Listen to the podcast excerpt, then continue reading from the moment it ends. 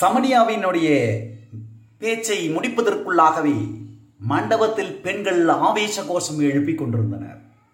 ஒவ்வொரு பெண்ணின் முகத்திலும் புன்முறவல் வேதனைகளோ துன்பமோ இல்லாத ஒரு உலகம். ஆஹா இதுவெல்லாம் நடக்குமா? சும்மா மேடை பேச்சுக்கு தான் நல்லா இருக்கும். ஆஹா ஏட்டு சுரைக்காய் குழம்புக்காகுமா? இப்படியும் சில மாந்தர்கள் புலம்பிக் கொண்டுதான் இருந்தார்கள். அவர்களுடைய ஈகோ மனதுதான் அப்படி புலம்பச் செய்கின்றது. அல்லது அவர்கள் இதுவரை கேட்டு அரசியல்வாதிகளுடைய புழுகுதான் அவர்களை இப்படி சொல்ல தூண்டியது என்று சொல்லலாம். முப்பத்தி மூன்று சதவீதமா? யாருக்கு வேண்டும் இவர்களின் பின்னம்? குறைந்தது நூறு சதவீத பொருளாதார ஒதுக்கீடு பெண்களின் பிறப்புரிமை உடனே சட்டமாக்கப்பட வேண்டும்.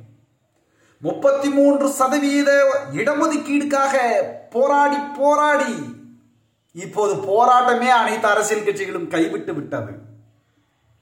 அந்த இடஒதுக்கீடு எங்களுக்கு தேவையில்லை. நூறு சதவீத பொருளாதார ஒதுக்கீடு தான் எங்களுக்கு தேவை. என்கின்ற அந்த கோரிக்கைக்கு முன்பாக முப்பத்தி மூணு சதவீத இடஒதுக்கத்தை செயல்படுத்த முடியாத கழிசல்கள் இந்த கொள்கையை ஏற்றுக்கொள்வோம் போகின்றார்கள். இந்த பூமியில் காணப்படும் அனைத்து முன்னேற்றங்களுக்காகவும் நிலத்தில் உப்பு உரங்களாக மாறியது பெண்பெருக்கத்தின் கண்ணீர் துளிகள் மட்டுமல்ல அதிகமான மரண ஓல சப்தங்களும் பெண்ணுடையதுதான் பெண்ணியத்துடையதுதான். மகனும் கணவனும் காதலனும் போராட்டங்களின் வேளையில் அந்தரங்க நேரங்களில் துயர வெயிலினால் வாட்டி எடுக்கும் போது அழுந்து நெடுந்த போதும் அந்த இதயங்களை குறித்து யாரும் பரணி பாடல் இயற்றவில்லை. என்ன அவலம் மாடன் மானுட ஜென்மங்களில்? நம் மண்ணிற்காக துடிதுடித்து உயிர் நீர்த்த உத்தம சிங் முதல் எத்தனையோ வீரர் வீரர்களின் மனைவிகள் மௌன விரதம் எனும் மூலம் மரணத்தை தழுவதை யாரும் இதிகாசமாக இயற்றவில்லை. ஆண் வர்க்கம் மட்டுமே உயர்ந்தது என்று விபச்சாரி எனும் வார்த்தை பெண்களுக்கு மட்டுமே பொருந்தும் எனவும் வாதிடும் இதிகாசங்களை மனதில் பதிய பதிய வைத்ததின் மர்மம்தான் என்ன? இவளுடைய சமனியாவனுடைய பிரசங்கம் எதிரொலித்துக் கொண்டிருந்தது ஒவ்வொரு பெண்களுடைய மனதிலும். இப்போது சரியாக நான்கு மணி மாலை நேரம். தனது பாய் ஃப்ரெண்ட் காதல் என்று சொல்லும் அளவிற்கு நெருக்கு பழகவில்லை. சரியான நேரத்திற்கு அந்த பாய் ஃப்ரெண்ட் வந்து விட்டான். காரணம் உலக மற்றும் சமூக பிரச்சனைகளை பற்றி குறித்து கொண்டிருக்க தகுந்த ஆள் இந்த கோசலை சந்திரராமன் என்கின்ற கேசி ராம் இவனை அறிமுகப்படுத்துகின்றோம். இந்த கேசி கோசலை சந்திரராம் என்கின்ற கேசி ராம் தான் இந்த கதையினுடைய கதாநாயகன் என்று நீங்கள் வைத்துக் கொள்ளலாம். இவனை நல்லா பார்த்துக்கோங்க. இவன் தான் கதாநாயகன். தேசிராம் எல்லா விஷயத்தையும் மனம் விட்டு பேசும் அளவுக்கு நம்ம சமனியா நாயகி பேச மாட்டான். மனம் விட்டு பேசுவதெல்லாம் தன்னா அப்பாவோட மட்டும்தான். சமனியா கேசிராமனோட நெருங்கி அமர்ந்து கொண்டிருந்தாலும் மனதளவில் கொஞ்சம் தூரம்தான். இங்கே பார் சமி சும்மா பேசிக்கிட்டே இருக்கக்கூடாது சரியா? அவனுக்கு அரசியல் பேசுறது அவனுக்கு பிடிக்கிறது இல்லை அல்ல ச அல்ல ராம் கருத்துக்களை ரெண்டு பேரும் கலந்து பேசினா தானே புதிய புதிய ஐடியாஸும் வரும். பிரதீபா வர்றாங்களாமா? நம்ம பிரைம் பிரசிடென்ட் வர்றாங்களாமா? செமினாரை தொடங்க வைக்கிறதுக்கு. ரொம்ப சந்தோஷம். பெண்களுக்கு முப்பத்தி ச முப்பத்தி மூணு சதவீதம் கிடைக்குதோ இல்லையோ? இந்த நாட்டில் முதல் பெண் குடியரசு கிடைச்சிருக்கு. இந்தியாவில் முதல் பெண் தலைவர்கள் கிடைத்திருக்கிறார்கள். இதெல்லாம் சில வருடங்களுக்கு முன்பாகவே நடந்துருச்சே. ஜனநாயக நாட்டில் இதெல்லாம் நடந்தது கொண்டு பெண்கள் எல்லாம் முன்னேறிட்டாங்க அப்படின்னுங்கிறதுல என்னால் ஒத்துக்க முடியாது என்று சமணியா சொன்னான். ஆண் வர்க்கத்தின் சூழ்ச்சியினால் பெண்ணிற்கு இந்தியாவினுடைய பிரசிடண்ட் ஆவதற்கு ஒரு வாய்ப்பு முன்பாகவே கிடைத்தது. அது மறுத்தளிக்கப்பட்டது. ஆண் வர்க்கத்தின் சூழ்ச்சி. ஆண்பருக்கு ஆதிபத்திய அரசியல்களின் சூழ்ச்சி. அது மறுக்கப்பட்டது. ஞாபகம் இருக்கா? கேட்டா அரசியல் அப்படி இப்படின்னு சொல்லுவாங்க. அந்த விஷயத்துல மட்டும் எல்லா கட்சியும் ஒன்னாயிட்டான் கம்யூனிஸ்ட் கட்சிக்கிட்ட அன்னை காங்கிரஸுமோ பாஜகவுமோ சேர்ந்து நீங்க தான் பலவான்கள் நீங்களே ஒரு பொண்ணை நிறுத்துங்கப்பா. நாங்க சப்போர்ட் சொல்றவங்களுக்கு கம்யூனிஸ்ட் கட்சியும் மெனக்கிடல.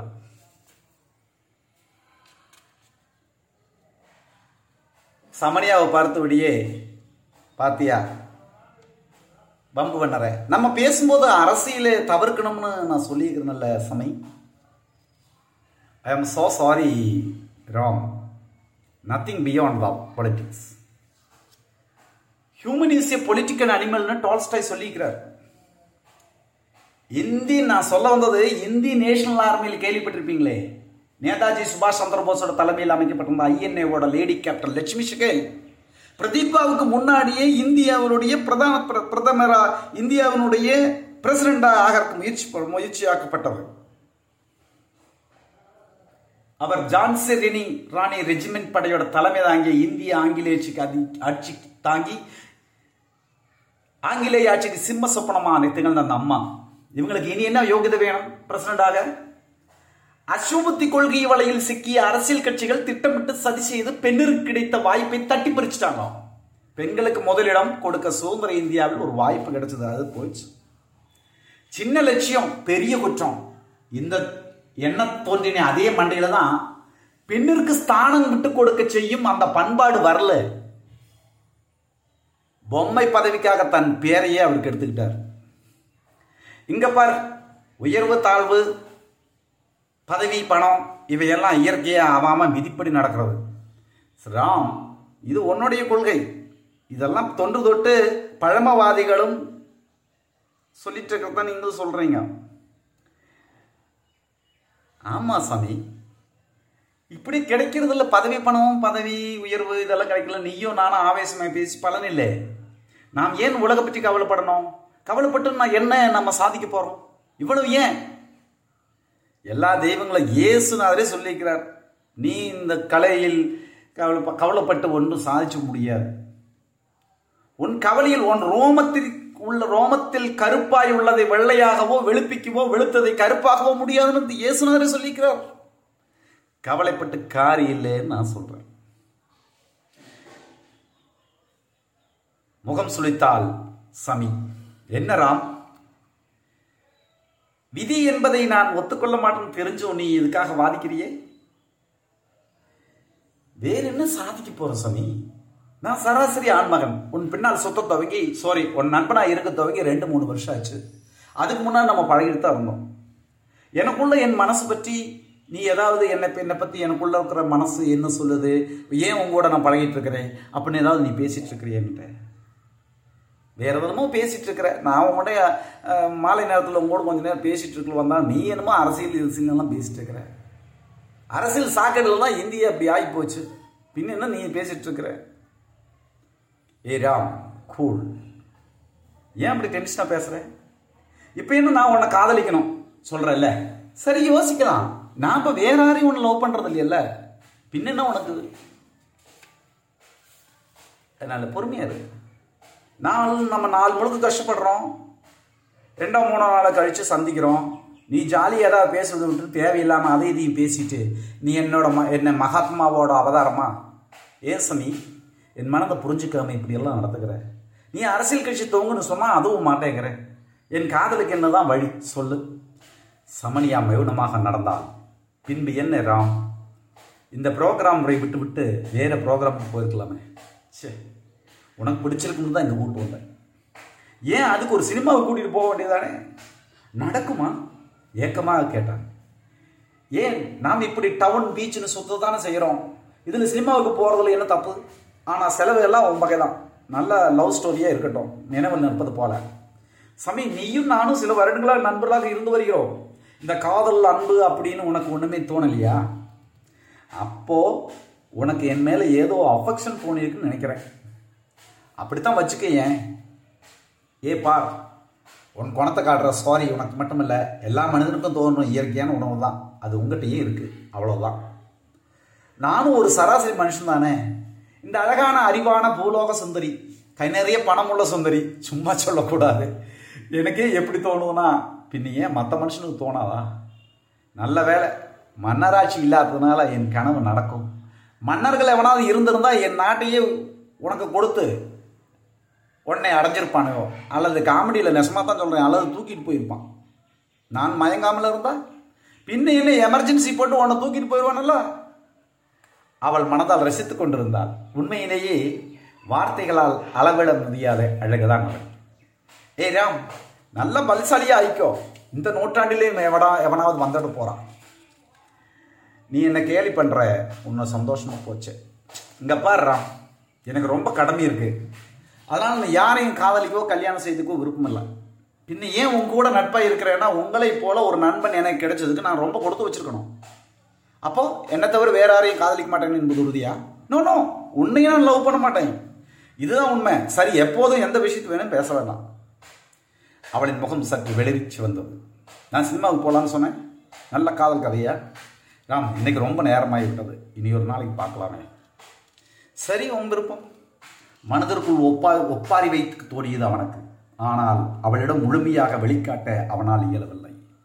மனமிருந்து பேசுறா ஆனால் என்மேல் காதல் இல்லாதை போல நடிக்கிறான் இது பொதுவாக எல்லா பெண்களுக்கும் செய்ய சித்துவத்தை தான். ஆனால் மற்றவங்களோட சித்துவத்தை இவ்வளவு தூரம் செல்லாதே இவன் நல்லா கெட்டிக்காரி தானே? அதனால தான் இப்படி புரிய முடியாத புதிராக காணப்படுகின்றான். என்னதான் மனசை திறந்த பேசினாலும் அங்கங்கே ஒவ்வொரு புதர்களை வைத்து தான் பேசுகிறான் சரி போகட்டும். ம் எதுவரை நீளமோ? எம் ஒருதலை காதல். என்ன ராம்? ஆழ்ந்த சிந்தனையில் ஏ ஒன்றுமில்லை நான் போகிறேன்னு சொன்னேன் நீ எதுவும் பதில் சொல்ல. ஓ ஓ போலாமே என்று சொன்னபடியே அவன் புறப்பட அவள் பின்தொடர்ந்தாள். அவன் அந்த பைக்கை ஸ்டார்ட் செய்தான். அவளை இவன் வீடு வரை விடுவதற்காக பைக் பறந்து கொண்டிருந்தது. வண்டி வெறிய தொடங்கியதும் ராம் எதையோ சிந்தித்தவனாக வண்டியை ஓட்டினான். சில கிலோமீட்டர்கள் ரோட்டில் இருவரும் பேசிக்கொள்ளவே இல்லை. அவனுக்கு காதல் தாக்கம் இவளுக்கு சமுதாயத்தின் மேல் காதல். பைக்கின் வேகம் அதிகரித்து கொண்டே சிரிப்பாய்ந்தது ஆஹா இந்த தேவதை கூட வாழத்தான் முடியவில்லை. இப்படியே ஒரு ஆக்சிடென்ட் நடந்தால்? ஆம் இவளுடன் அதுவும் சுகமே. ஏ ராம் ஒருபாடு சிந்தனை செய்யாத.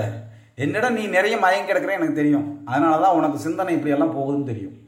சராரசராய் மனுஷனை போல சிந்திக்காத. நம்ம ரெண்டு பேரும் நண்பர்களாகவே இருக்கலாம். ப்ளீஸ் அவள் கெஞ்சினாள்.